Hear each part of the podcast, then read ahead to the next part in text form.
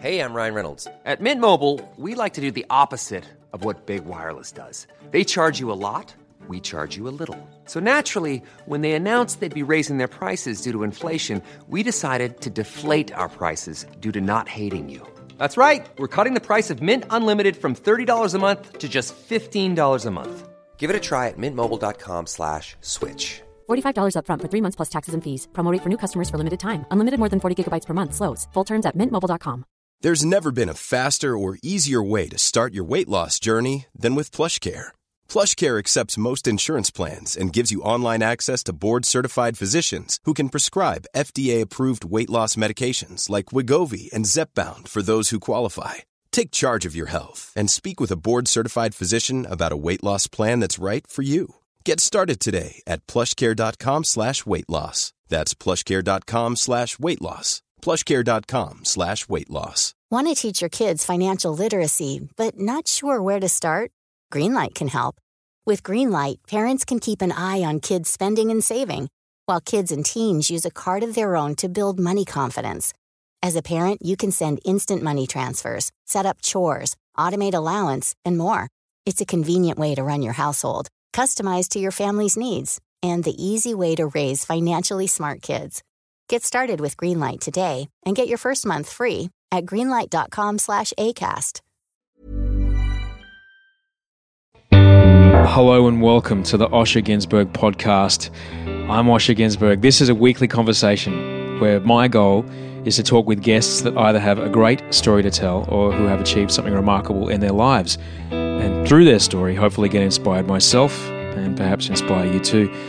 Um, thanks everybody who tweeted out about the Jet Wilkinson episode last week. Amazing feedback. She's got quite a story to tell. And um, I thoroughly encourage you to follow her on Twitter at Jet Wilkinson if you've not uh, already done so. She's a remarkable woman. And um, if you haven't heard the episode, by all means, stop this one, go back and listen because, man, it's, it's pretty intense. It's amazing. If you like this show, if you hear something that makes you think, if you hear something that you go, oh, I'd like to share that, please do me a kindness if you're comfortable.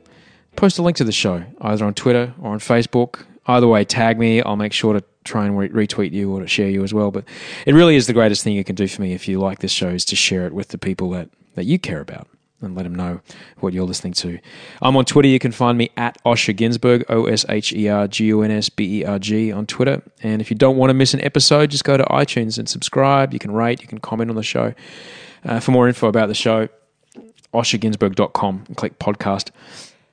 I am so completely humbled that I got new and noteworthy on the iTunes store this week.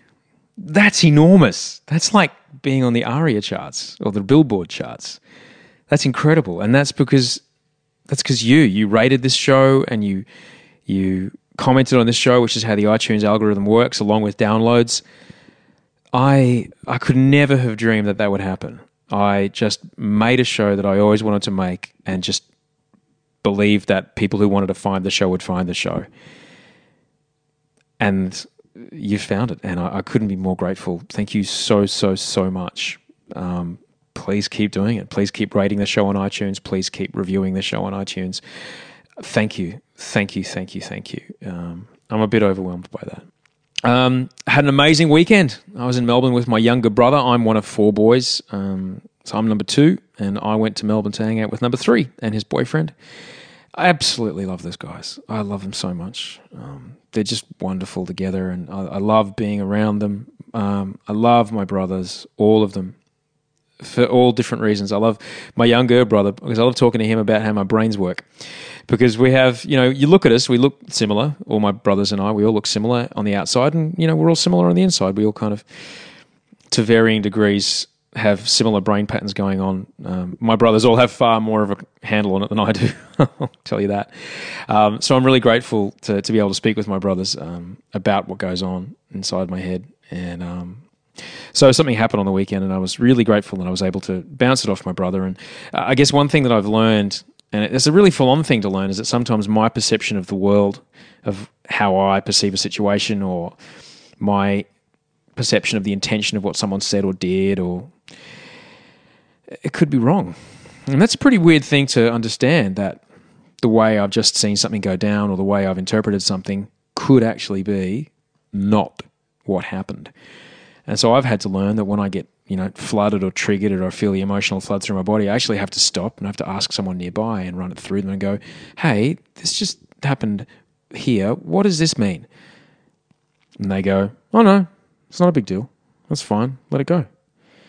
And no matter how often my brain tries to tell me, the sky is falling, you did a terrible thing, I have to just go, no, this person and this person both said it was cool. So I'm getting better at that. But I've found that to be very helpful with dealing with uh, irrational perceptions. and it's kind of fun watching my irrational brain decide what's happening. It's pretty it's pretty wild. But I'm really grateful that I had my brother to bounce something off this weekend. It was it was really really good. Um, I would recommend that. Find someone around that you can trust and ask them to have a look at it from their angle. And if they don't seem worried, then you shouldn't be worried, and then just trust their opinion. And so far, that's worked out for me. It's been pretty good. Um, I finally ticked over into Christmas feeling the most bizarre thing made me feel Christmassy. We had Human Nature on the radio show. I'm doing Nova FM down in Sydney. I'm doing a breakfast radio fill in show for a couple of weeks down there. We had Human Nature, like a, a four piece boy band um, from the 90s and 2000s, and they now have a residency in Vegas. They're making truckloads of cash. They're very, very successful. And they sang Jingle Bells, Batman Smells for us on the radio, as you do when doing breakfast radio on FM. It's a lot of fun.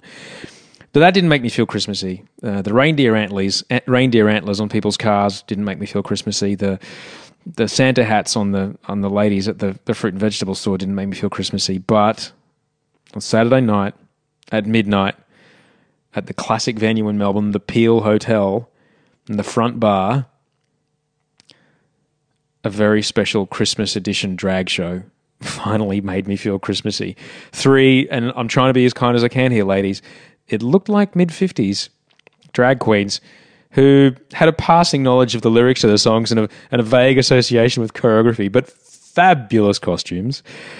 Um, did a fantastic set. They did, uh, I don't know, like four songs with seven costume changes, like Santa Baby and um, Santa Claus is coming to town and All I Want for Christmas and uh, from Mariah Carey. And just being in that front bar of this fantastic gay venue, the Peel, um, just surrounded by so much love and positivity, and my brother and his boyfriend and their mates, and mate, I could I could fly stalled reindeer sleighs at this point. I'm like the guy in the last act of a of a Christmas movie.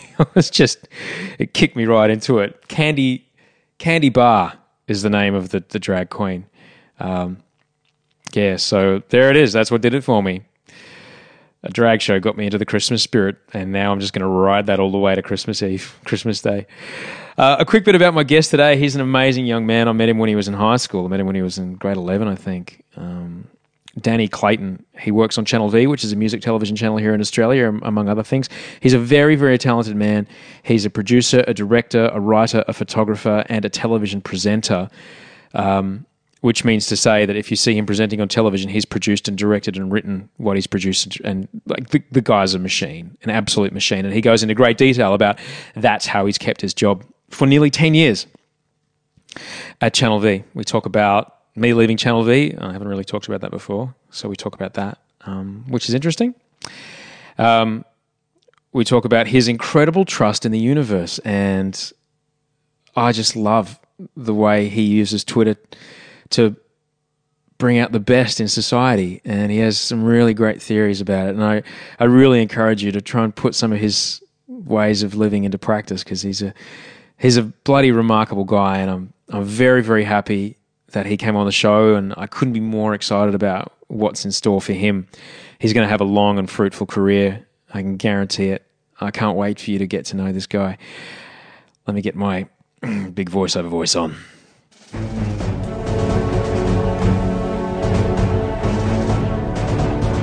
My guest today is Danny Clayton. We talk about the persistence that it took to get and keep a job for over 10 years at Channel V, his words of advice for those wanting a job in television, creating his dream job, the power of trusting completely in the kindness of strangers, and how a random, naked supermodel helped him become a successful DJ.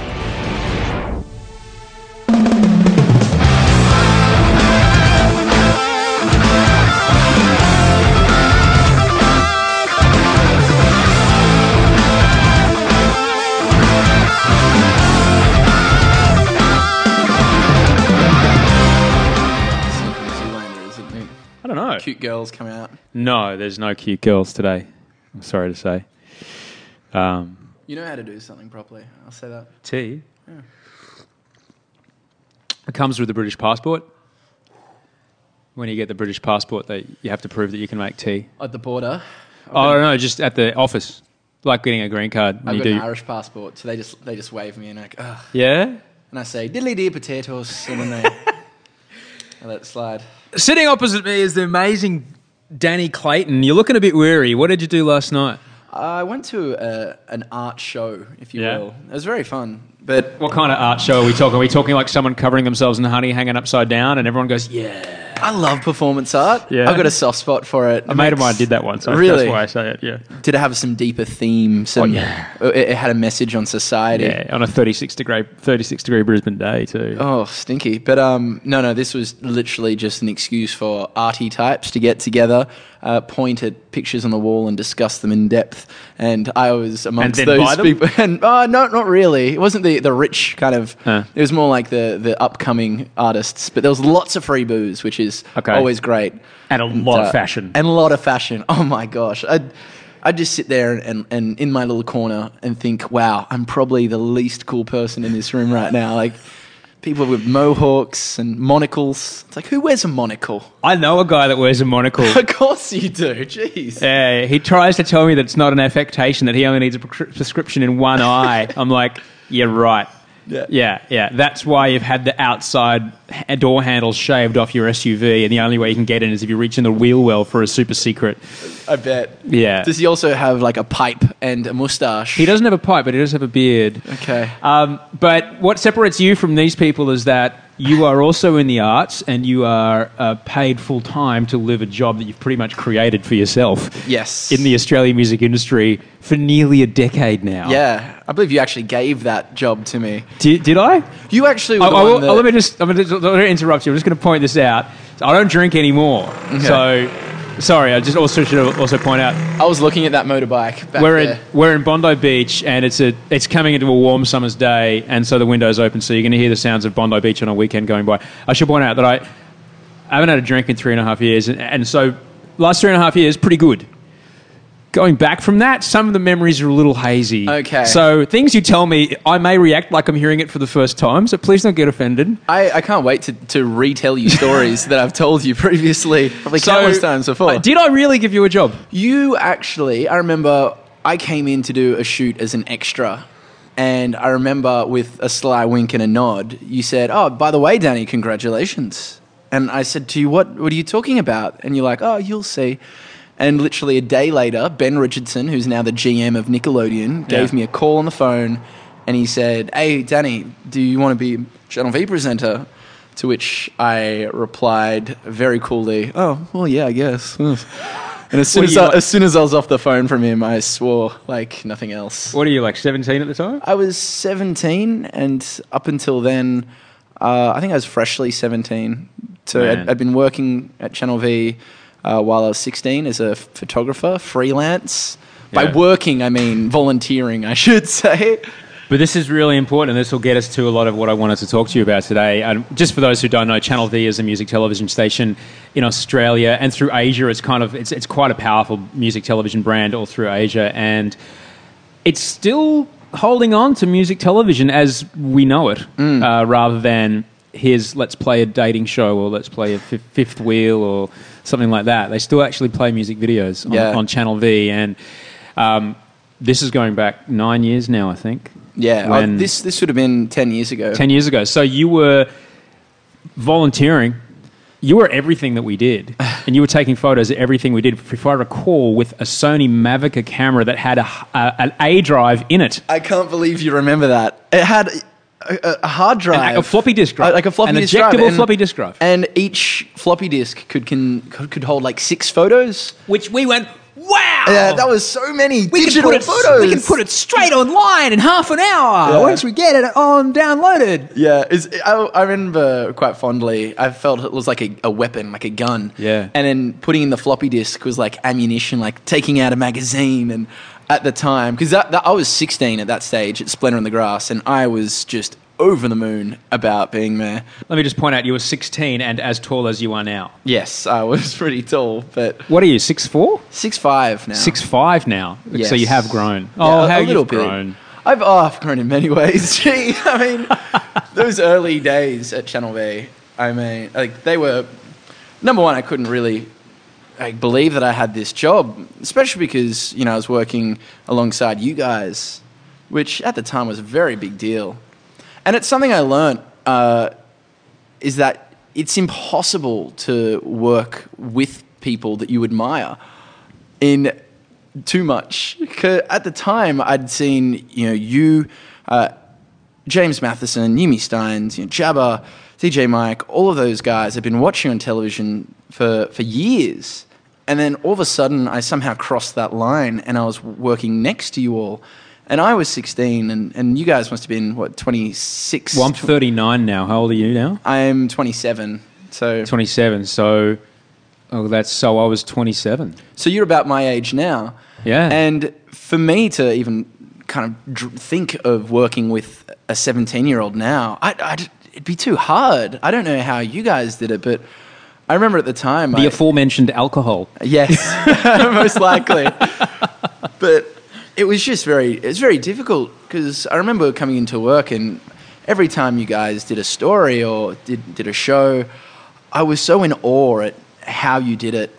And it made me so completely on edge because I couldn't think of how I'd ever be able to, to host a show like you guys. And it was very, very daunting. I, I remember that just like it was yesterday. I, I just remember a kid that seemed to know. You just seemed to have more confidence than I could have ever imagined having when I was 16. And you had more chutzpah and you, you didn't shy away from telling me off in any way, shape, or form. Um, uh, if I would, you know, to. Yeah, I was just really impressed with how your own sense of self was developed. And I don't know if that came from always being the tallest person you knew, or I don't, I don't know. You're also very. This is the other thing. They didn't give you the job for a favor. They gave, gave you the job because you were very, very good, and you were the best person that we could have possibly wanted for that role at the time, which was we want to hire someone to be a full time photographer. And and you, if I recall, submitted a very, very interesting video. uh, to us. Um, but here's the thing: a lot of people ask me, and I, people always tweet, and people always ask, like, "How can I get into TV? How can I get into radio?" And I always tell them, "Go find somewhere that'll have you and work for free until Yeah. you're annoying." Yeah. I mean, that is one question that I get all the time. And it's funny because people come up to me all the time and they, they look me in the eye and they get very serious and they say, Danny, I am going to take your job. I'm like, "Oh, okay. And they, they, they, they believe it and they say, look, I am taking your job. And, and who am I to say that they're not? And I said, well, you very well may take my job. And, you know, good on you if you do. But then the follow up question is, how do I start taking your job from you?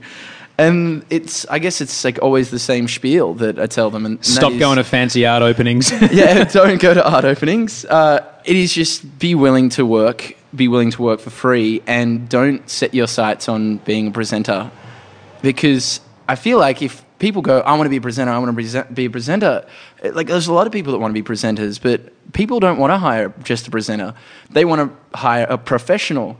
And that could be a person who is a professional on cameras, a professional on art, which I'm not, uh, someone who is in a band, who DJs, and then can D- and then also can MC.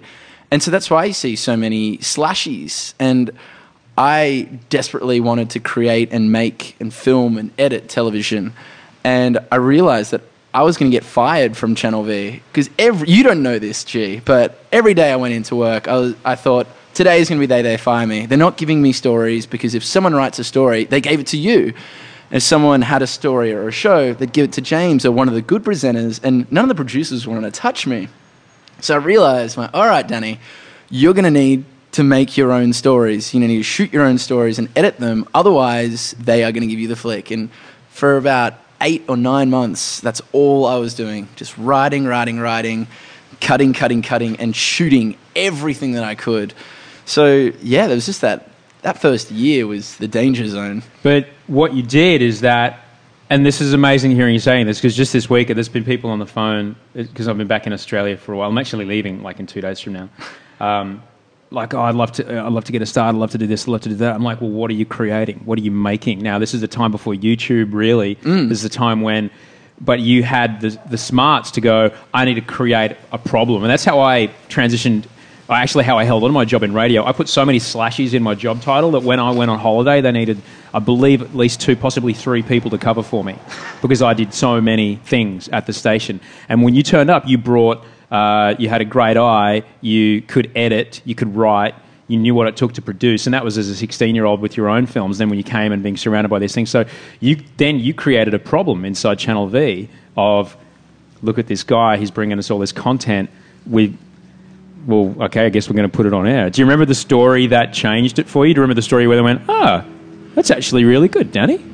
Oh man, that's that's a good question. I think that we went up to Splendor in the Grass, Which is a, a wintertime festival uh, in Byron Bay, which basically the whole of Sydney and Melbourne music industry go on holiday and they go camping, glamping uh, out in the forest, and it's it's fabulous. Yeah. it's a wonderful festival. It's like a mid-year big day out. It's wonderful. and that was uh, in 2005, and everyone had everyone kind of had a role. I mean, you guys were doing the interviews, and you know we had camera people and whatnot. And I came up, and they they said, "Look, Danny, just take photos, take stills." And I said, "Look, I'd like I'd like to shoot my own show."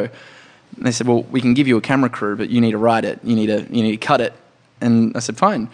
And They gave you a crew. they gave me a crew. They gave me a camera guy, and for only for like half a day. Yeah. And they, for half a day, I had a soundy and a camera guy. But Wow. then for the rest, I had my own camera, and I went out and I filmed my own content, and came back, and I had this gigantic tub of Digibetas, just the old format. And the videotape, Old- yeah. old and they're not cheap videotape. too. They were like fifty bucks no, each. black and time coded, man, Yeah. expensive stuff. And I went into an old 2000 suite, which is like a, a tape to tape machine, and that's where you, you know you, you type in the the code, you press a button, and then it gets sucked off one side of the, the tape and then onto your, your master tape. And I, I went in there, and I sat there, and I did that by myself on this old 2000. And I remember handing that in to, to my boss at the time, and What was the story about?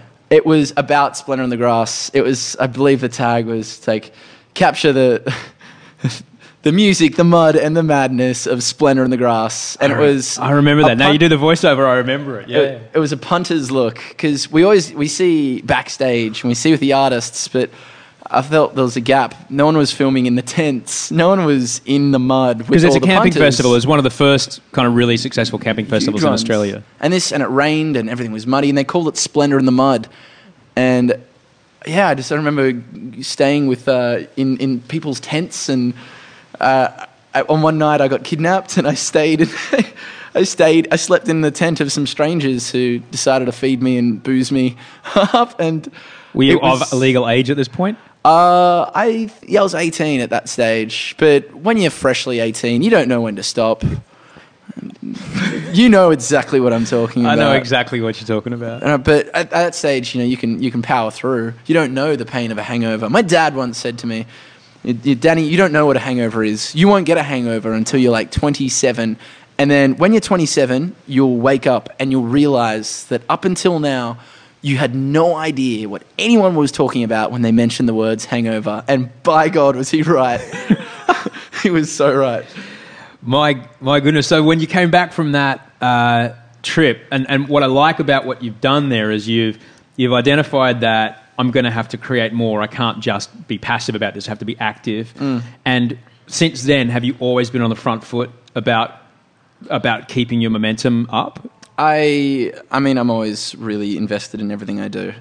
I mean just this week, you know, eight stories that I've written, produced, um, you know, directed and edited, and that's like a lot of work. And every now and then I ask I ask myself, like, why why am I doing this? You know, I can just as easily just let someone else write and let someone else direct and, and take control. But I think it's just about being bored. I think I think I, I love the work, and even worse is I'm I'm a total bitch about it. As in, I'll I'll be in the middle of eight stories, and you know I'll bitch and whine like, oh, I'm under so much pressure and blah blah blah.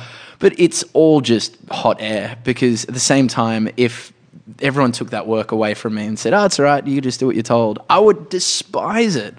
So yeah, I think that it's it is about staying on that front foot and creating the, the work for yourself. It's Do you get? Do you, do you get? I mean, even doing this podcast, I I get such a thrill out of just even just creating the content and being in the creation space and being in the, the somewhat of a flow state of a really solid interview. It, there's something almost a high about it that I, mm. can, I can actually describe, of, of, of like when I've completed and edited or, or uploaded something or, or, or or when I'm putting a show format together, when I've got my whiteboard out and everything just clicks. There's a there's an almost drug like euphoria that comes across you. Does that have anything to do with it? Yes, uh, I'd say so. I mean, I think you and I are quite similar in many respects.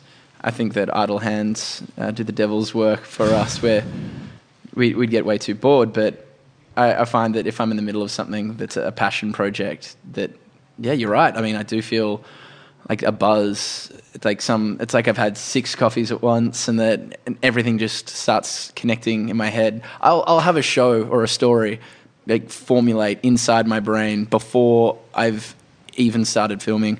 I'll even know what song I'm going to use. It's, Right. It's kind of one of the, those things. In those those first few seconds, when you throw a song down on a timeline and then you put those that vision to match it, I can I, I feel this rush, and then I'll watch that five six seconds over and over again. I'll watch six seconds of footage maybe twenty times before I move on. It's very indulgent.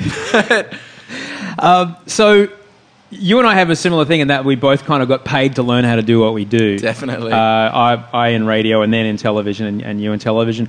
So, and I remember being on a parallel path to my mates at university.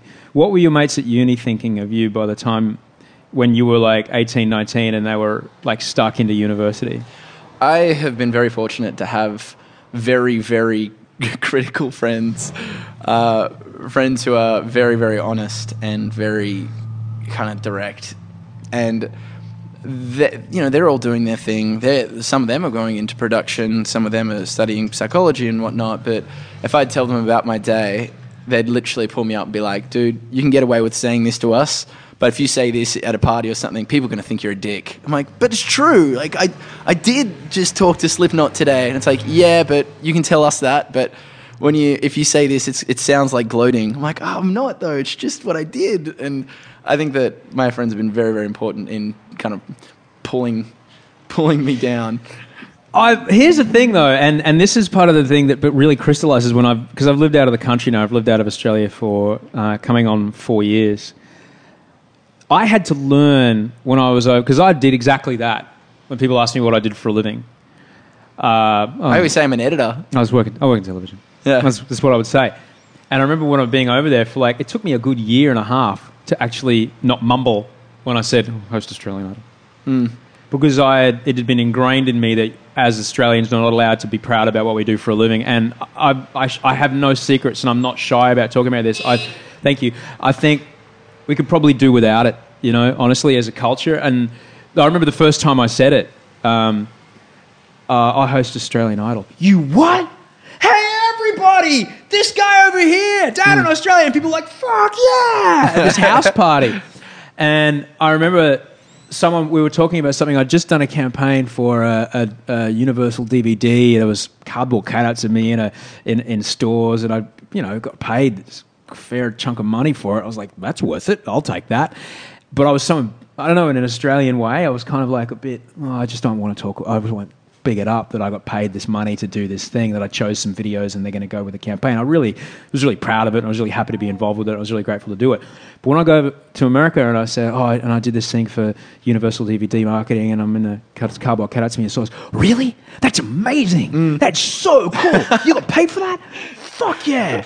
Oh, man. I was like, wow, this, it's a culture that celebrates success and celebrates potential versus you're not allowed to talk about what you did today because you have to stay in your lane, buddy. I mean, let's face it. What do they do to tall poppies in Australia? Yeah. If you can bleep me, they cut their fucking heads off. That's what they do. I don't know. I, and this is, you know, a large thing about what I, I talk to a lot of people about this on this show. I think we can do without it. We can really. I was thinking, rather than say "good on you," say "good on you." Mm. It's, I mean, it's, it's a it's a simple attitude shift. I am surrounded by people with egos, And We're in the entertainment industry, in the- really? in the entertainment industry. I'm surrounded by people with egos, and I think that there is, you know, very that there there is that line between someone who is just an arrogant wanker and then a person who just knows what they do. It's like Yeah. I know, I know my skills. I know what I, I'm capable of doing, and this is my job. And like I shouldn't be ashamed of that. And it's like you know, because I, I meet talented musicians, and like, dude, I, I really do think I'm a great musician. And when they kind of put it out on the line like that, it's, it's I'm like, yeah, I agree.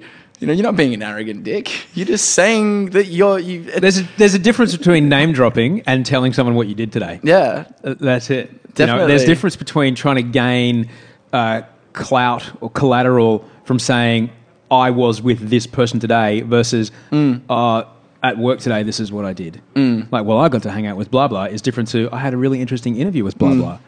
Yeah. Y- you know what I'm saying? But I guess like the for me that is like such an interesting part of you know who I am. I believe I truly believe that when it comes to that kind of kind of entertainment kind of cockiness, uh, I've had a pretty interesting kind of pretty interesting run because when I was the new Channel V guy, people hated me.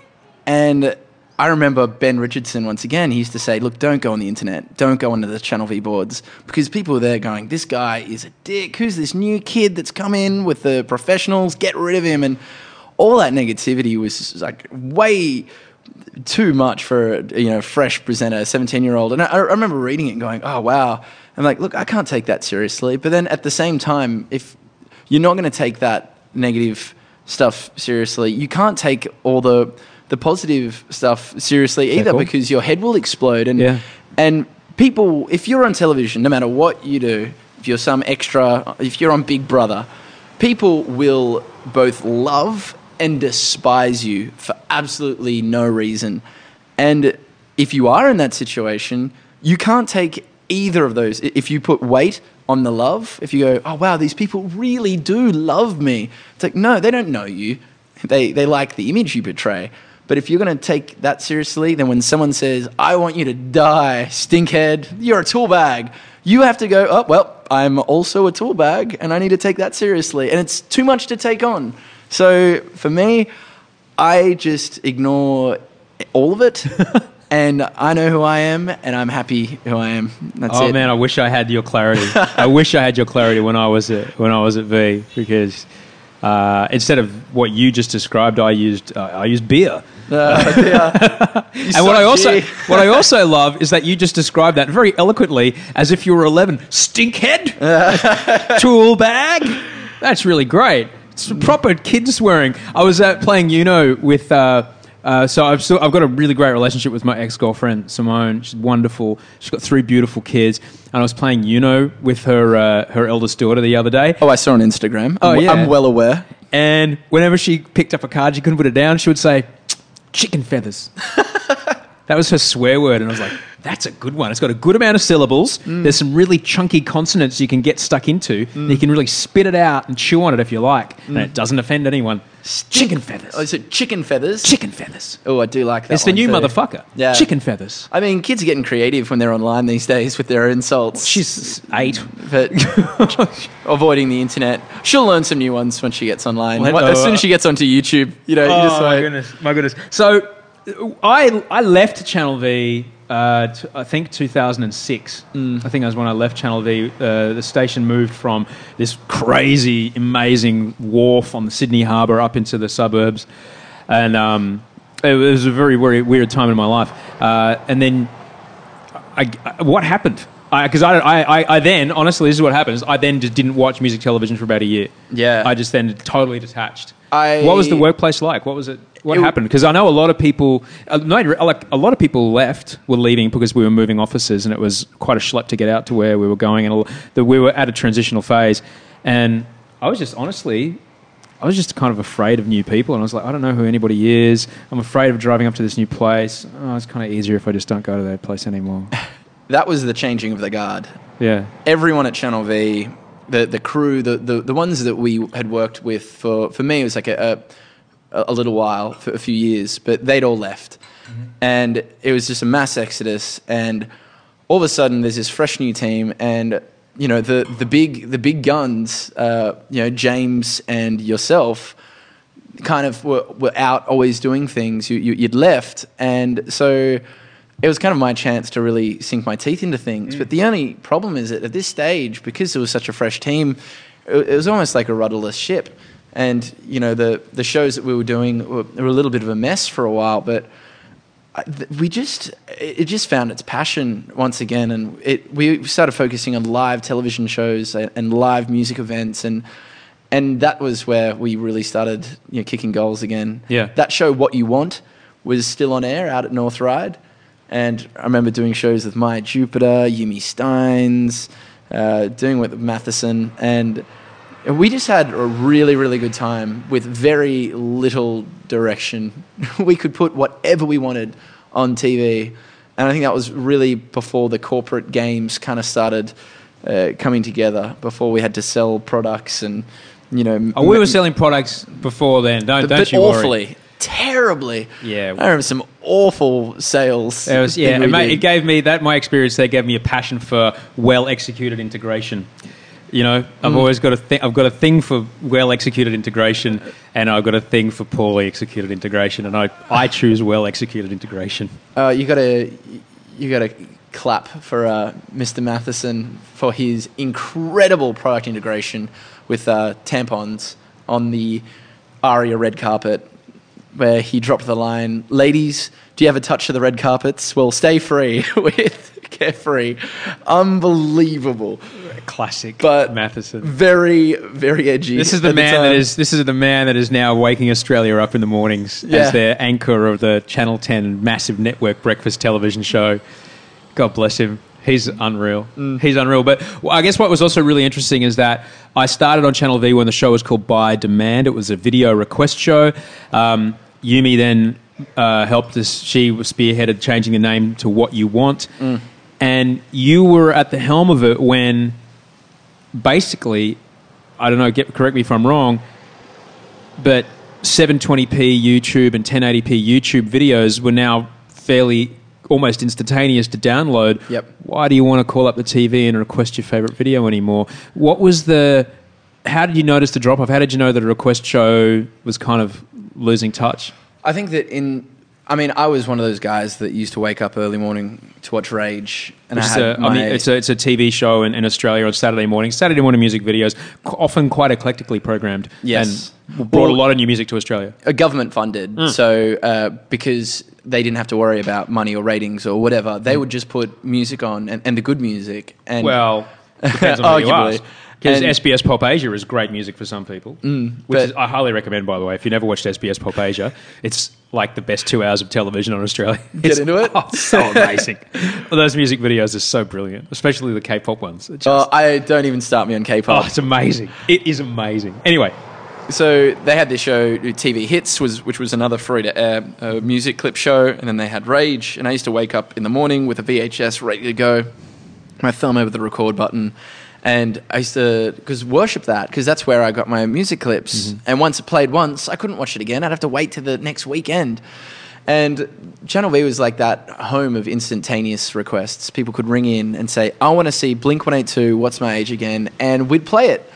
But with the YouTube revolution, people didn't need music TV, but it was still a place to share your passion. And I found that instead of people coming in just to request, they came to us to share and to say, look, I want to play this song, but I want everyone else to watch it with me. And they wanted to get their, their name on TV. They wanted to talk about that time their dog crapped in their friend's bed or whatever, to share the stories. And it became all about sharing and getting your mug on TV. Right. And yeah, things changed. I mean, YouTube really, really was a, a game changer. And for us, we needed to think about where we were going to go.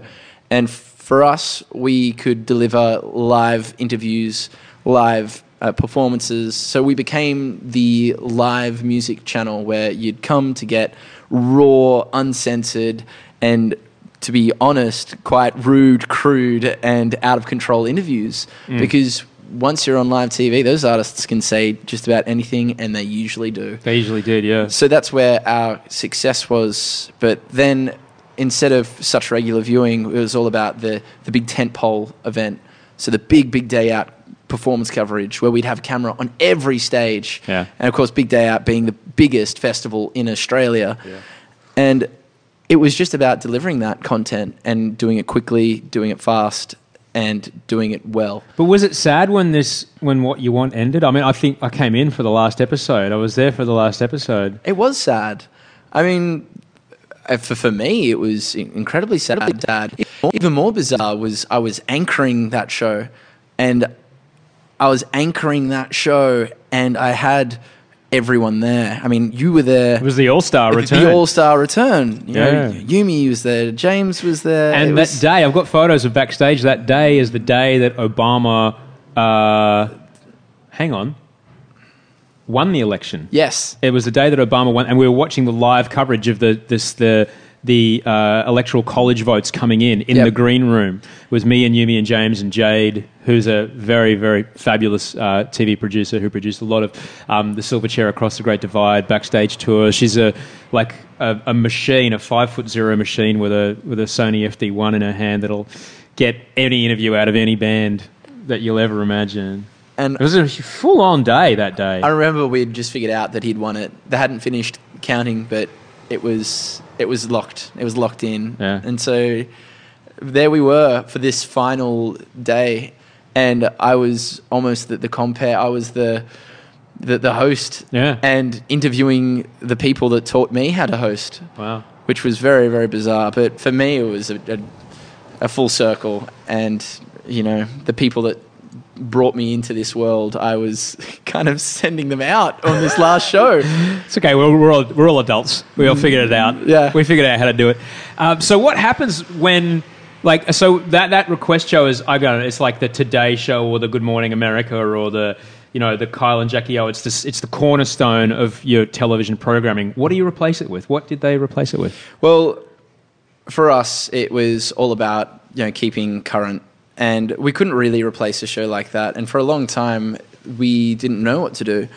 All we could do was sh- shoot a lot of interviews and make sure that the channel was constantly full of exclusives, and people would come to us to get that exclusive Stuff you can't get on YouTube. well, well, yeah. I mean, I guess we'd.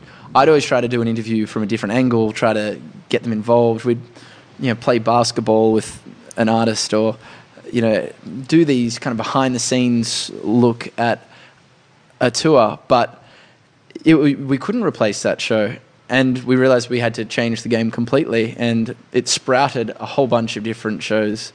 Um, some of the shows that I you know, took on directly and drove as a series. Um, something like Hanging With, uh, which is pretty much just me, a camera, and a band. And um, then I'd get back and jump on my laptop and just quickly get it out. Uh, but then something like Before 30 came along, which was the next generation of Channel V, really, which was a uh, youth travel show and this it's called before 30 because it's all the things you should definitely try before you turn Ryan Reynolds here from Mint Mobile. With the price of just about everything going up during inflation, we thought we'd bring our prices down. So to help us, we brought in a reverse auctioneer, which is apparently a thing. Mint Mobile unlimited premium wireless. Ready to get 30, 30, bit to get 30, bit to get 20, 20, 20, bit to get 20, 20, bit to get 15, 15, 15, 15 just 15 bucks a month. So, Give it a try at mintmobile.com slash switch. $45 upfront for three months plus taxes and fees. Promo rate for new customers for limited time. Unlimited more than 40 gigabytes per month. Slows. Full terms at mintmobile.com. Ever catch yourself eating the same flavorless dinner three days in a row? Dreaming of something better? Well, HelloFresh is your guilt-free dream come true, baby. It's me, Keke Palmer. Let's wake up those taste buds with hot, juicy pecan-crusted chicken or garlic butter shrimp scampi. Mm. Hello Fresh. Stop dreaming of all the delicious possibilities and dig in at HelloFresh.com. Let's get this dinner party started.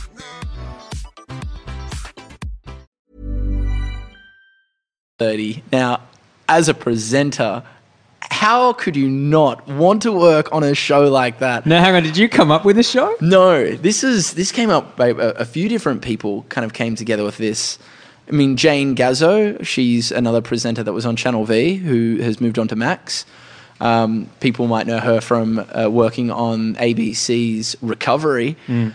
She And also worked on Triple J for a long time. Triple J, she was even did some stuff at the BBC in London, and she wanted to do a kind of like a venue, music venue show or festival show, mm-hmm. and it it happened, and there I was, you know, 25, 24, going around the world to to Scotland, you know, all through London. I went to Ibiza and Paris to to do these festivals, and it was just out of control. And you know, I I'd often on these trips stop and pause and say this exact sentence to myself just just for fun, and that was, "Danny, this is your job." and every trip, I'd make sure I said that at least three or four times. Just pause, just look around. You know, when I was surfing in Hossegor in the south of France, or when I was in a nightclub that was filling up with water, with naked girls surrounding me, whipping me with their bikinis, I'd pause and I'd say, "This is your job."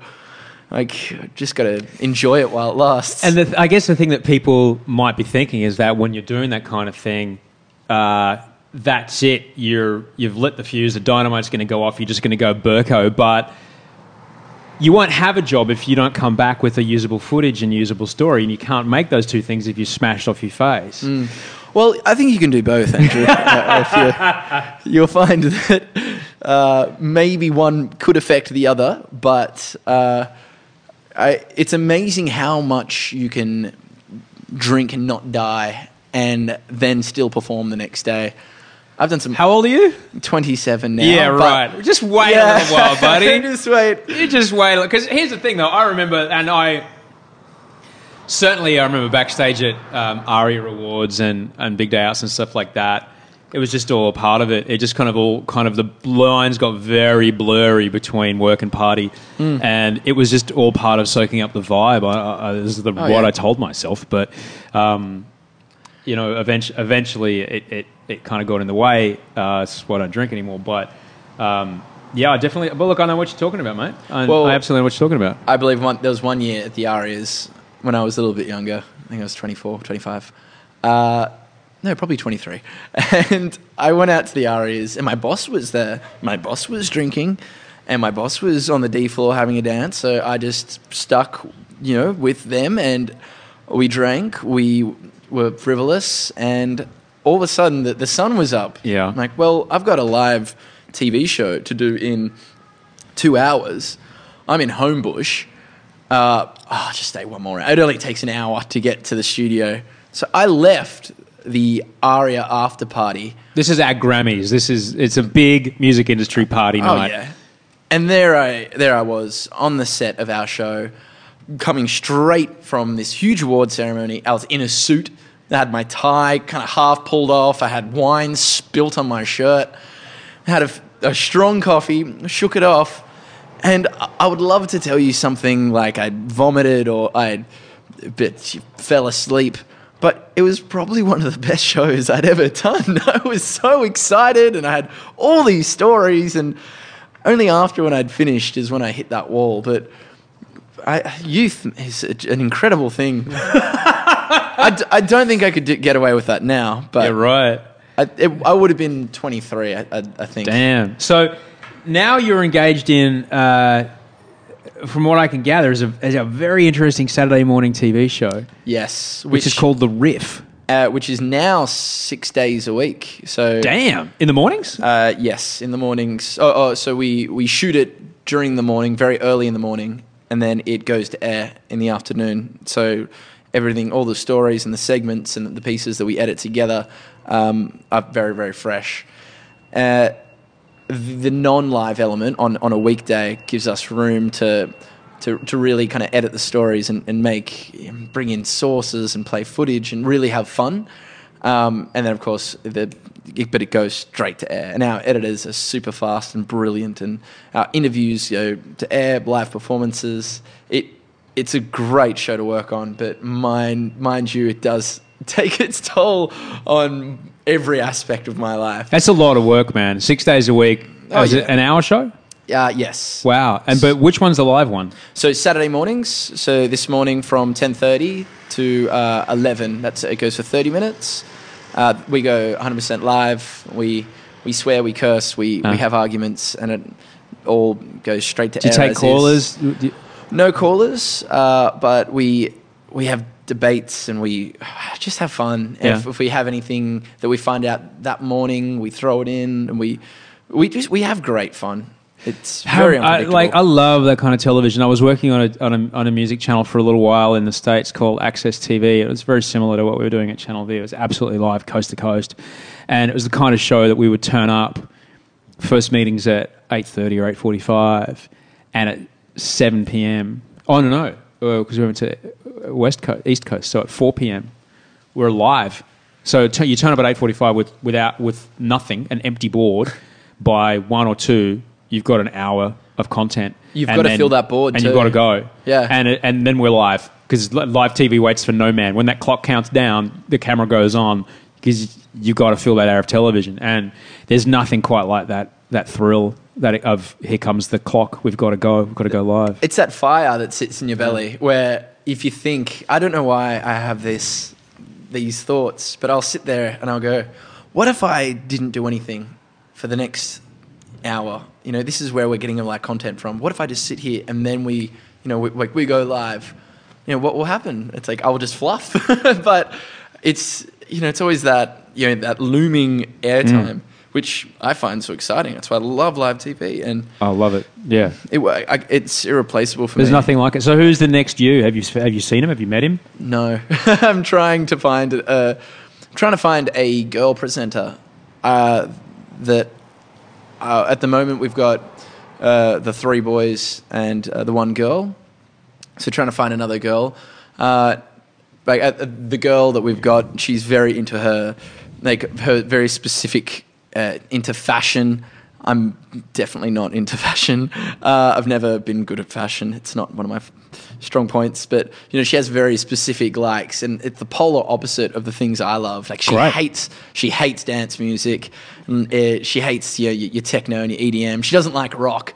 So she hates rock and she hates dance. She which like pop music, is that her which thing? She loves Hip-hop? pop music. Yeah. and she loves R and B. Unreal. And Perfect. So that's her, her thing. But it's like I want to find a girl that loves that her dance music and lo- and loves her rock music. And so Why do you need someone that has the same voice that you? Oh, but, but just just just to see how it goes. Okay. Just to, to, to have someone to, to talk with. But at the moment, I am trying to find a, a new uh, a new girl presenter for Channel V. Yeah. But um, you know, it's it's it's been it's been fun. The team that we've got now is great. It is where everyone's so different, which ma- is the reason why we work. Makes great TV. It does. You've got to have a different opinion. Uh, you don't want four similar voices talking around. Otherwise, it's like, like after those ESPN when the, when the game's finished, you're like, you're all just agreeing. It's really boring. Yeah. Can someone disagree? Can someone say John Elway's terrible just Yeah. for once? Full credit to the boys. Uh, if I hear that phrase used in a football scenario one more time, I am going to lose it. Oh. Full credit. Full credit to the lads.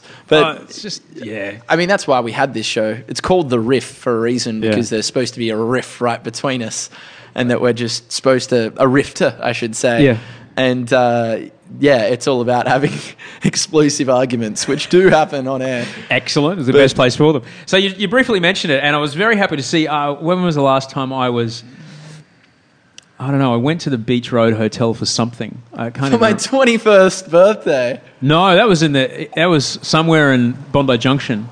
That's at 21st. Fringe, sorry. Yeah. So I was at the I was at the Beach Road Hotel in Bondi Beach, which is a classic pub, absolutely classic pub, and there's this massive double staircase to get in and out of it. And I see your name in like three foot high letters. Yeah. DJ Danny Clayton. Yeah. It's like, holy shit, he's DJing. Mm. How did that? I remember seeing photos of you early on. How's that been for you, moving, transitioning into being a DJ? I love DJing, and it all happened from uh, one gigantic lie. Uh, a promoter asked me, "Oh, hey, you're you're a DJ, aren't you?" And I think that he mistook VJ, uh, video jockey, for disc jockey. So he said, "Oh, you- you're a DJ." I'm like, uh, "Yes." He's like, "Look, I have this huge party. Uh, would you be willing to play it for me at this club?" And I said, Of course. Yeah. of course, I can DJ. Anyone can DJ. And so I agreed, and he set the date, and I had a week. And I'm like, look, Danny, just maybe you should just check out some decks. Yeah, just just see if you can DJ. So uh, I went to Ruby Rose's house, another uh, an MTV. Uh, He's crossed the road. He's, yeah, across the road. crossing networks to go and go and cross pollinate. and she had some decks, and I chucked some CDs. Did she teach you how to do it? No. You figured out how to. No, no just, just get just. You have described two things in your career that are very, very important. One, work for free, Yeah. really, really hard until you create such a problem that they go, okay, we'll just pay you. And two, you don't always have to know everything that people ask you to do. Just say yes, you'll figure it out. Even if you're terrible, you've given it a shot. And exactly the same thing happened to me. Mm. Exactly, I got asked to DJ something, or I said, yeah, I can DJ. And I went and some DJed some after parties, and it started to pick up a little bit when I was just just towards when I was leaving ending, leaving Australia. On my bigger gigs, I'd walk across the street to so DJ Goodwill lives right over there. That's Oh, his, that's, I, I'm very fond of that guy. that's his He's- house right there. And I would go to him and say, "Hey man, I need to." I need to do this party, and I'm wondering if you can help me get. Oh, you want me to give you some songs? You want me to give you a playlist? Is that, is that okay? Yeah. So he gave me like he gave me like 45 minutes worth of music, and he saved my ass. Saved my ass. that was very different to how it worked out for me. Yeah? How did that Because- party go? Well, that's the thing. It's like I went to Ruby's house, I got behind her decks, I put in some CDs, I pressed play, and I realized at that point in time I knew absolutely nothing about decks or DJing. So I turned her and I said, "Look, hey, could I buy these?" She sold me her decks On the day. on that day. So I got the decks, I boxed them up, I left.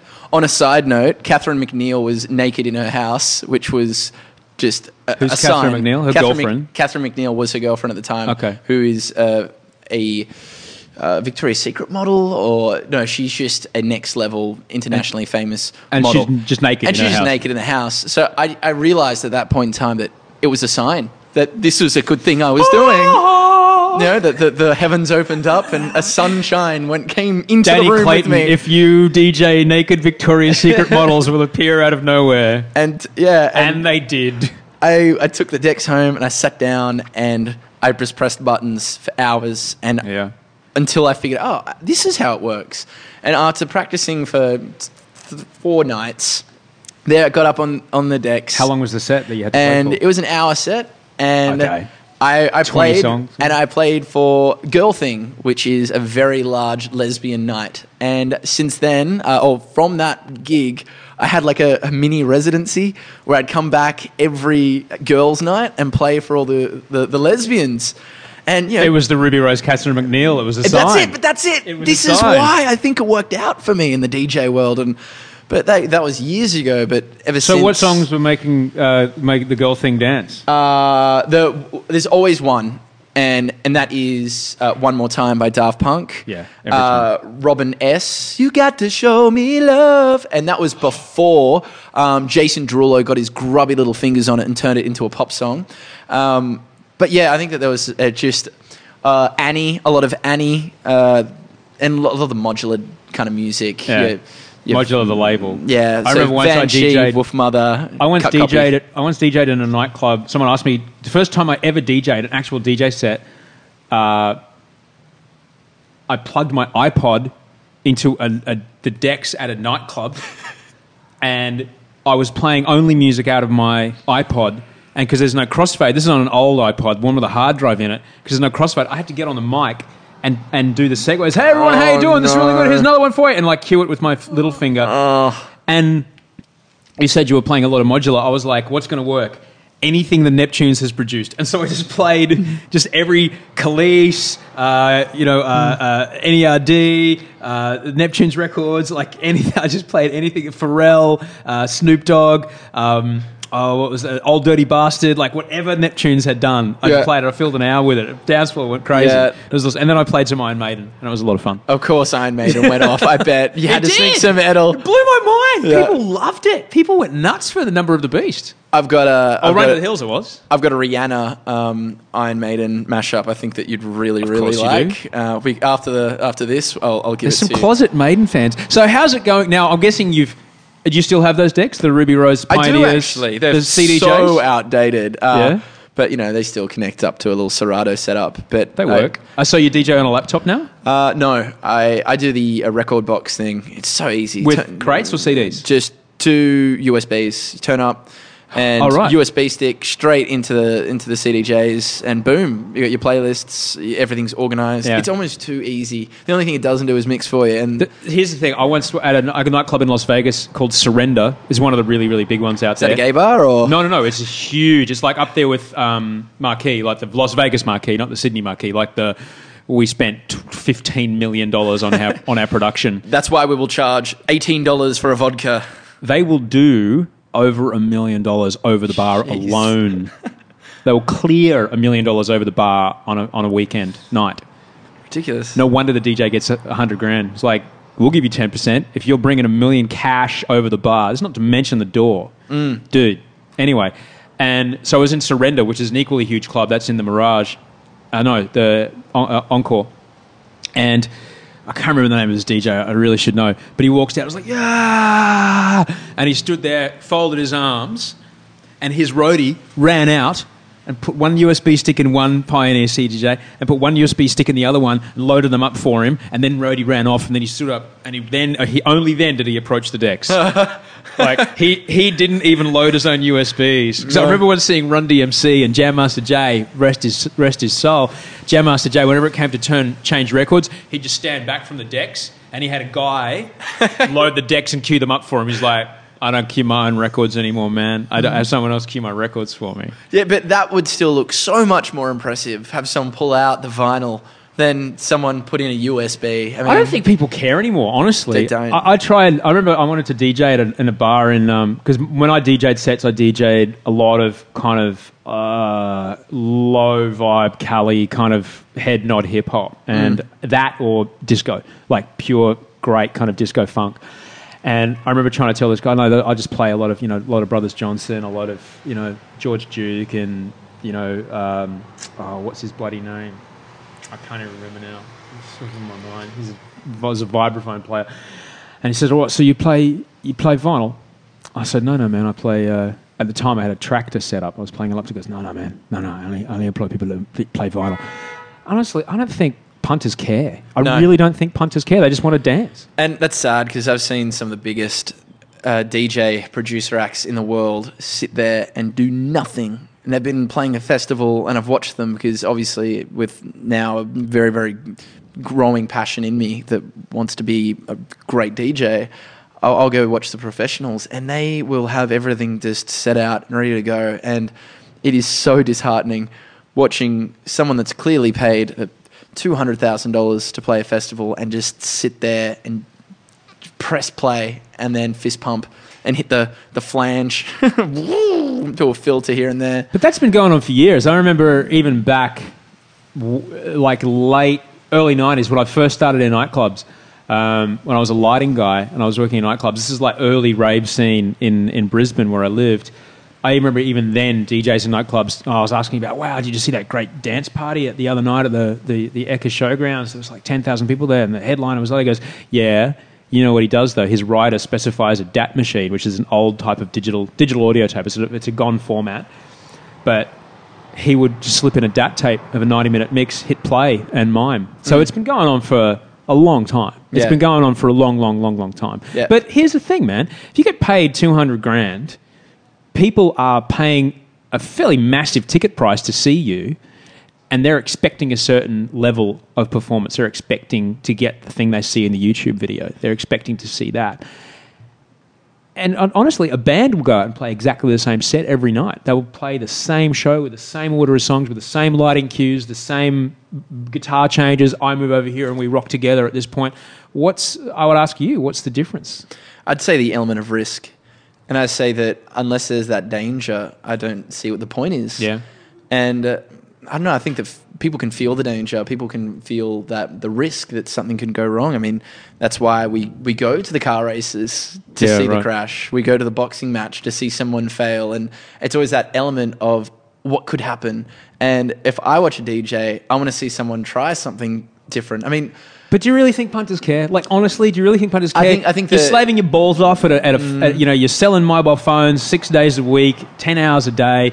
You're saved up for this you know this dance party ticket. You're going along with your mates. You're sorted for Ease and Whiz. You, you're you're there. You've loaded up. You've got in the gates. The DJ plays. He's playing. You don't care if he's I guess not. crossfaded it right there and then, or he's crossfaded it ten days ago in his hotel room.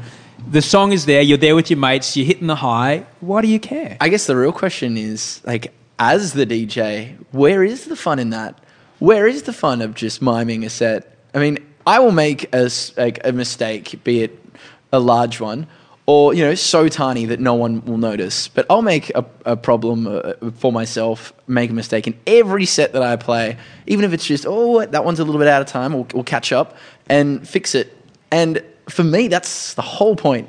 That that fun, and I'll try something that I've never tried before to see if it works. And if it works, I get filled with this incredible endorphin rush. Right, right. The last gig I played at the Snow, Kele from Bloc Party had just finished playing. And then after he'd finished playing, everyone wanted that last stage, and my stage was one the last stage that was open. So everyone poured into this area. So you're doing a festival at the so snow. I was doing a festival at the Snow. Which in Australia, we actually do have snow in Australia. it is, Occasionally, yeah. it is. A, it, I guess it's the equivalent to the little hill that goes down to the Rocky Car Park in any North American ski resort, and people pay about 110 bucks for a lift ticket. But And they it's- smile about it, too. Yeah, and it's it's a six hours drive from anywhere, and so when you're there, people tend to party quite hard because you're not going anywhere. At the end of the Mm. day, you can get back to your chalet pretty easily. So there's often have big festivals. So you're playing this massive festival to a bunch of people that have nowhere to go. Yeah. and it's what one in the morning. It's one in, in the morning, and everyone has just left Kele. The band that was playing before me was a, an electro experimental band, and people were like, "Well, I don't, we don't know this. This is weird." So the moment that I got on these decks, Yeah, put your ring I- modulator. Put your ring modulator away, buddy. We're here to dance. Exactly. So I had this room, this entire room, and no matter what I played, I knew that it would make everyone go nuts. Yeah. So I've got this like this huge weight on my shoulders. What song do I play? Because they're going to go crazy for anything. They just want a song they know. Hmm. So I landed on of all the songs in the world, I landed on Lion King, Circle of Life. Fuck yeah! Na sueña, dice mamá, sueña, Did people lose their minds? People rush the stage like I have never seen anyone rush the stage. And people fist pumping, screaming, just absolutely going nuts. And then in the middle of this, just this chaos, I made this loop. And like I, I didn't had this, hadn't not rehearsed this. This is a na zan- na- na- and then went into uh, "We Are Your Friends." Uh, Justice versus Simian. that's the one. And then so there's this one side of the crowd that's singing, We are your friends. And then the other side of the room that's going, Nazanya. And it was just this out of control like party. And I, for me, this, that complete kind of risk of playing a Disney song in Yeah. the middle of a night, kind of uh, at a festival. Yeah. And it's like this could go down like a sack of uh, bricks, or it could be the best thing that's happened tonight. And it, it worked, but that was it for me. That risk of this is either really stupid or it's going to be awesome. I want to see you DJ now. Uh, now I really want to see you DJ. Um, thanks for telling me that because that's that really that ex- well that explains why you don't mix your mixes beforehand. There we go. But then again, you're not because I think about if you're David Guetta or you're Erick Morillo. I'm not saying that these guys do it, but if you're like one of those massive names that people see, Hmm. y- there's the element of risk is that if you fuck up, you're not going to get paid quarter of a million dollars for two hours work. Yeah, definitely. And so what if you Uh, if you've automated most of your set and you just kind of mime in the fades here and there? Oh yeah, but then you've got someone like Girl Talk, who he is very pre-produced. He's got everything ready and set on his computer. I believe Yeah. he uses Traktor. Yeah. But at the same time, there is a lot of room for him to creatively change the set, and he'll be up there on stage with a bunch of other people, and you watch him. And I watched him. He'll have samples ready to go, ready to click. And he'll be playing some song and he'll drag it out until people have started making enough noise or have taken off enough clothes. And then he'll drop it. And Right. he, he bases his set on the, the room and the feel of the room, the energy. Yeah. And uh, that's why I admire him as someone who's still got everything kind of practiced and, and prepped and ready to go, but there's that live element that he And can so, change. and that, that's what you like. You like the give and take between the audience and it's the. all about the give and take. Yeah, yeah. I think DJs fail to understand that it's about the crowd, Hmm. not about. Oh, I've watched DJs get up and they're like, yeah, they throw up their arms, they do the Tiesto stance, and it's like, guys, you're playing other people's music, and you have. It, it's about the crowd. It's about making them happy. It's not, you know, by by all means, your performance, but is only if that's to get the crowd, you know. So you've talked a lot, and I've DJed, so I know exactly what it feels like. But I'd like you to describe it. What's it like when you play a record and the dance floor empties? Ah, God, I I've ruined a dance floor um, uh, once, and it did, doesn't feel good. And that was when I turned up to a an event, which I was told it's like, all right, we want you to play disco, like disco, disco, disco. And I'm like, okay, great. You know, I love playing disco, and so I was all set, ready to go. And I turned up, and it was a hip hop crowd. I'm like serious hip hop, and and I was like, okay, did I do I have any hip hop? I'm like, not even a single bar. And I turn up, and then I went to get on, and I realized I knew, I saw the inevitable coming. And as soon as I jumped on those decks and I played that first song, everyone just stopped and they just walked to to the bar to get a drink. Yeah. And after playing for a little while, I turned to the the like, I'm like, look, I'm not, I don't have a, a problems with my pride to admit that I am failing, you know, this like right now, and so I need someone to come back and play some fucking hip hop because this party needs hip hop and I don't have it. And some guys like, I got this, and I'm like, great. So I pulled out. I was at the promoter. I was like, he's like, oh, sorry, man. And then he's like, I'm really sorry. I didn't tell you that it was going to be. I go, you know what? I don't want to get paid. I don't, don't worry. I, you know, I should have had, I should have had hip hop. Yeah. And like now, obviously, my USBs, I, I, I turn up with three. And I've got everything, everything ready to go. I've got rock, classic rock. I've got country. I've got swing. I've got swing music. I've got electro swing ready Yeah. to go. Right. And I'll play a set of electro swing house and have the best time ever. But that speaks volumes to the kind of man that you are, though, to be able to say to a promoter in front of a room full of people, I'm not your guy, don't pay me, get the other guy back. Yep. This is your party, you're going to lose. You've got much more to lose than me. Yeah. That says a lot about you. I don't think many people would have that kind of. And he was a nice guy, and he said, "Look, oh, we'll- still pay you. It's my fault. It's my fault because I didn't tell you to t- turn up with hip hop." And like, I just want to get out of here. Wow. my tail is between my legs right now, and I feel sheepish. Let's move on and forget that ever happened. Um, so I I should really let you get out of here because you've been up for a very long time. It's I've been having fun, Mr. G. Look, we'll, we'll have to talk about a lot of other things next time because there's a lot of things I want to talk to you about. Um, I want to talk to you about surfing. I want to talk to you about motorcycles. Ah, I want to talk to you about your photography. dude, why, why, why didn't we open with these three Well, categories? we've already gone an hour, and I need to save something for when you're on, when you're back on the on back here next time. Um, but I do want to end with this because I watched a movie yesterday, and I was like, "This is fate." That guy looks exactly like Danny Clayton. Who do you get told you look like? Jeez. Uh, where do I begin? Ellen DeGeneres. Um, that's probably a. Just a six five version with a penis. uh, hey, well, Yeah. we don't know if she's got a Whatever. penis. No, no, she doesn't. Uh, who else do I get told I look like? Someone once said, uh, I, I don't even want to speak it because I think it's sacrilege. Someone's like, oh man, you're kind of like Bodhi. I'm like, oh, as if. As if. Oh, Bodhi from Point Break. Bo- point break. Bodhi's not coming back. Yeah. You let him get away. I'm sorry, Americans do awful Australian terrible. accents. Terrible. Um, tell, tell me, who, who do I look like? W- and I, I, I'm going to. I believe it's quite flattering when I tell you, you look like Cary Elwes. You look like Farm Boy from Princess Bride. That is the loveliest thing you could have ever said. You're the man in black. I, I can't believe you. I got that book and I've read it to start to finish. I watched it last night, and I'm like, I think this is a fair yardstick. Like, if you're a person that absolutely remains unmoved when watching The Princess Bride, I don't think we can be friends. Yeah. That's pretty much it. If you don't find that film to be just a piece of magic, then uh, good for you, but we probably can't hang out. I mean, it's in, inconceivable that you couldn't enjoy that movie. I just, I mean, I can't. And the best part about it is that Inigo Montoya yeah, you killed my father. Prepare to die.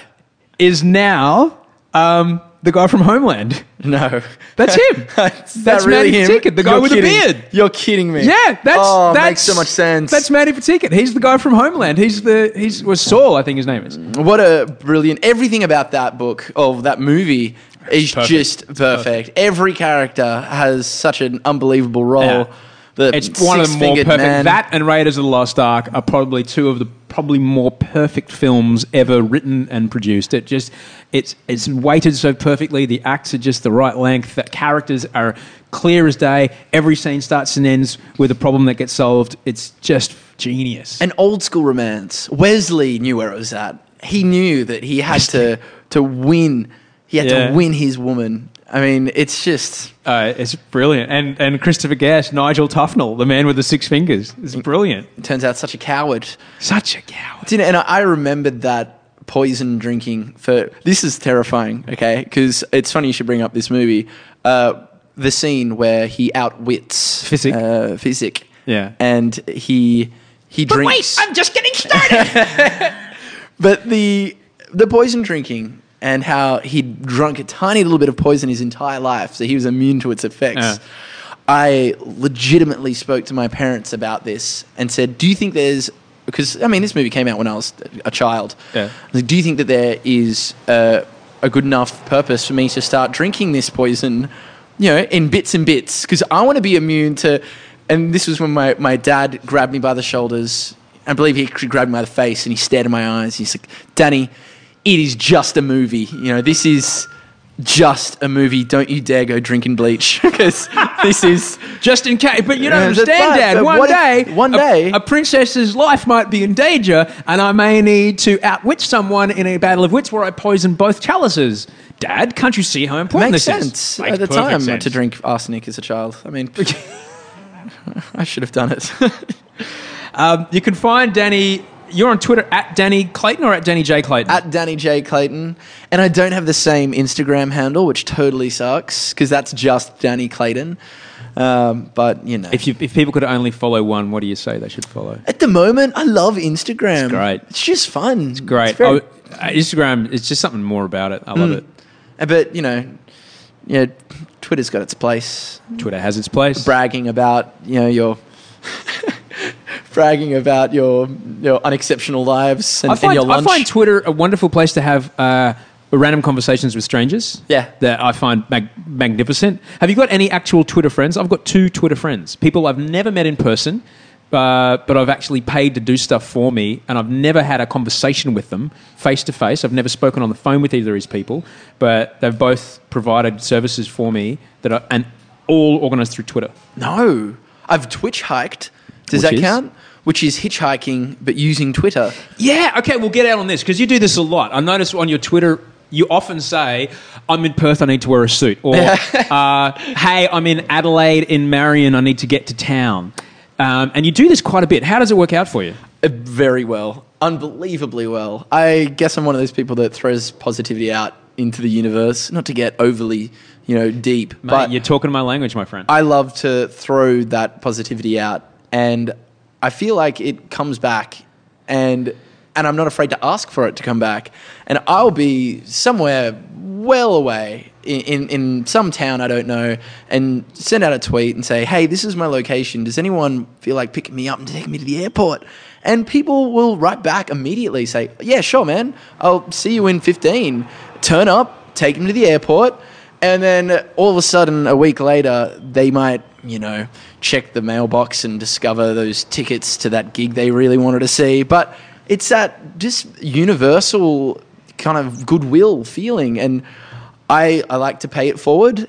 And I've accepted strangers uh, to sleep at my house. And I've given people rides and all this kind of stuff. But it does come back. I swear. I know this sounds stupid, but I, He agrees. Yeah, that guy, that agrees. guy in, in Totally the car. agrees. But if you throw it out into the universe, it really does come back. I couldn't agree with you more, and in my experience, that's exactly what my life has been like. I haven't done the kind of uh, uh, stuff that you're talking about, though. Um, I should try that a bit more. Oh, it's great. Reedy was telling me, Reedy, one of the lifeguards here on the beach, was telling me they were in Manchester in, uh, in a Macca's. I don't know, I think he eats a bit cleaner now. But he's in Manchester in England, in the north of England, in Macca's, and he writes on their Facebook page, hey, we're in Manchester. We've got autographed books for the first two people that turn up. This is a lifeguard from Bondi Beach in Sydney, Australia. He said like 15 people showed up within three minutes. Yeah. Amazing. It's people I think do take for granted the incredible humanity encouraging power of things like Twitter. Well, the thing is, you read the news you, and it looks like everything is bad news, but you're describing you're getting into cars with strangers. You're a public figure. People could shank you and take, you know, you've got expensive cameras and shit on you. People could, but they don't. Could I tell you a story? Please. That's what the show is about. Okay, uh, when it comes to strangers and just you know being recognized and, and stuff like that, uh, this happened to me a, a few weeks ago. Some guy uh, came up to me at a bar and it's like, "Hey, how you doing?" You know, and we, we got onto chatting, and then I, you know, I didn't know him, and he's like, "Look, can I buy you a beer?" I'm like, "Yeah, that'd be very gentleman of you." So he got me a beer, and we're having a yarn, and he's like, "Look, I'm really sorry. I need to get this off my chest. You know, like a few months back, you were at a festival. I was calling you a wanker and being a dick. I was drunk, and you wouldn't say anything mean back." And I was hassling you, and I was you were just with your, your friends, and none of your friends even, you know, even even noticed, and like we were just heckling you, and you said nothing the entire time. I'm like, okay, this is. Inter- I would love to see where you're going. And he's like, "Look, eh, you-" and I came up, and this guy was in my face. I didn't even remember this. This guy was in my face, like yelling at me, being a dick, and I was like, "Oh, whatever. And then a few weeks down the track, here I was in a bar having a conversation with him, and he's like, "Look, I have been thinking about that for so long after." That festival, and you weren't being rude to me back, and it drove me nuts. And I'm so glad I've bumped into you again because I just want to buy you this beer and say how sorry I am. And Wow. here it is. And I was like, that's really lovely. that it's really lovely that you're telling me that you called me a dick. And I couldn't be happier about this exchange. And I feel like that people have this huge question that hangs over them. Are people inherently evil with a bit of good? Or are they inherently good with a bit of evil? And I am strongly in the position to, to think that the world and humanity is in this situation where we're inherently good and we want to do good things, we want to take care of each other. But yes, in man, there is this portion of evil. But I, I really think that if you put faith in, in others, it often you know, bears fruit, like this jerk at a festival who, instead of bearing fruit, he bared a beer. Yeah. Danny Clayton, you have been nothing but a gentleman. Thank you, Osher. Thank you so much for being here today. Cheers. And that was Danny Clayton. You can find him on Twitter at Danny J. Clayton. Let him know you heard him here on the show. Um, he's a remarkable guy. He'll work for as long as he wants to work in TV, that bloke. He really will. He can do anything. He can do absolutely anything. And I think one common theme that you'll hear a lot on this show is that pretty much everyone I've had on, once they see that opportunity, once they see getting in there, just hard work is what keeps them there. And they're working smart, but they're also working hard.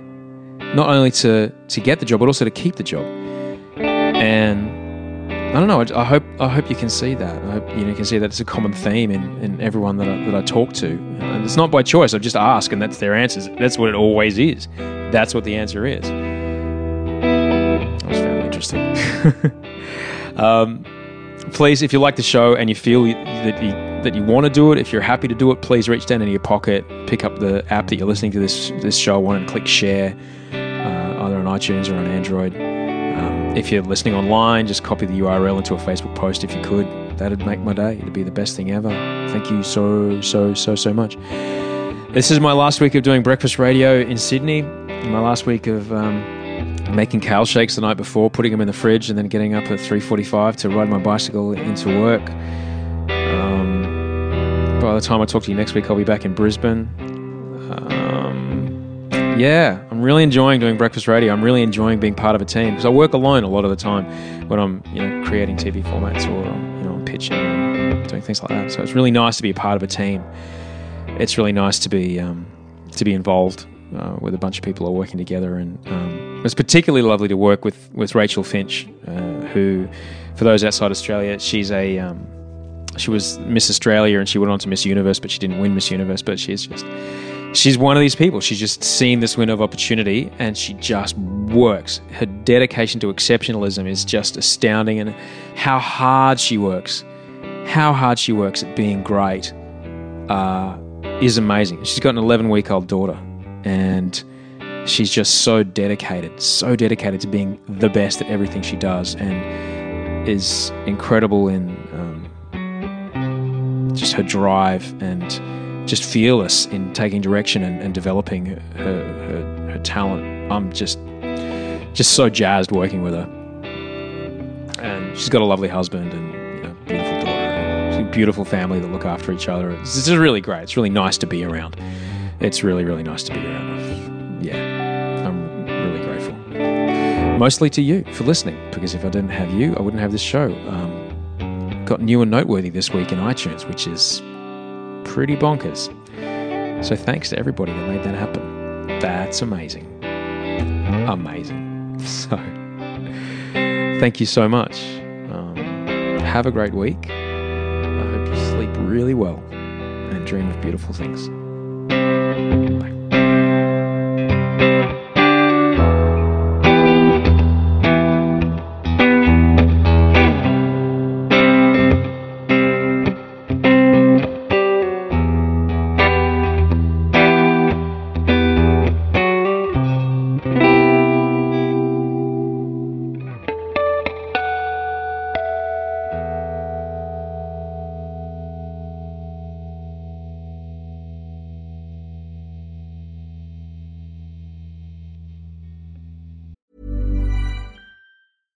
Ever catch yourself eating the same flavorless dinner three days in a row?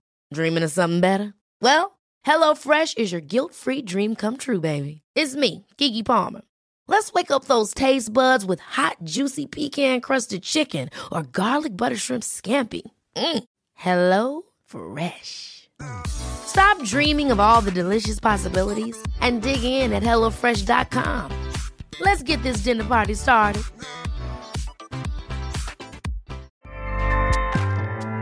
ACAST powers the world's best podcasts. Here's a show that we recommend. The Real Housewives is a guilty pleasure for most, but if you're looking to not feel guilty about that pleasure, tune in to Everything Iconic with me, Danny Pellegrino, where I break down all the messy moments and behind the scenes antics of Bravo's popular franchise. And on Everything Iconic, I also interview celebrity guests like Kelly Ripa, Keke Palmer, Drew Barrymore, Cameron Diaz, and more about their guilty pleasures, their past work, and so much more. So if you're pop culture obsessed and find yourself watching way too much reality TV like me, tune in to Everything Iconic with Danny Pellegrino wherever you listen to podcasts. ACAST helps creators launch, grow, and monetize their podcasts everywhere. ACAST.com.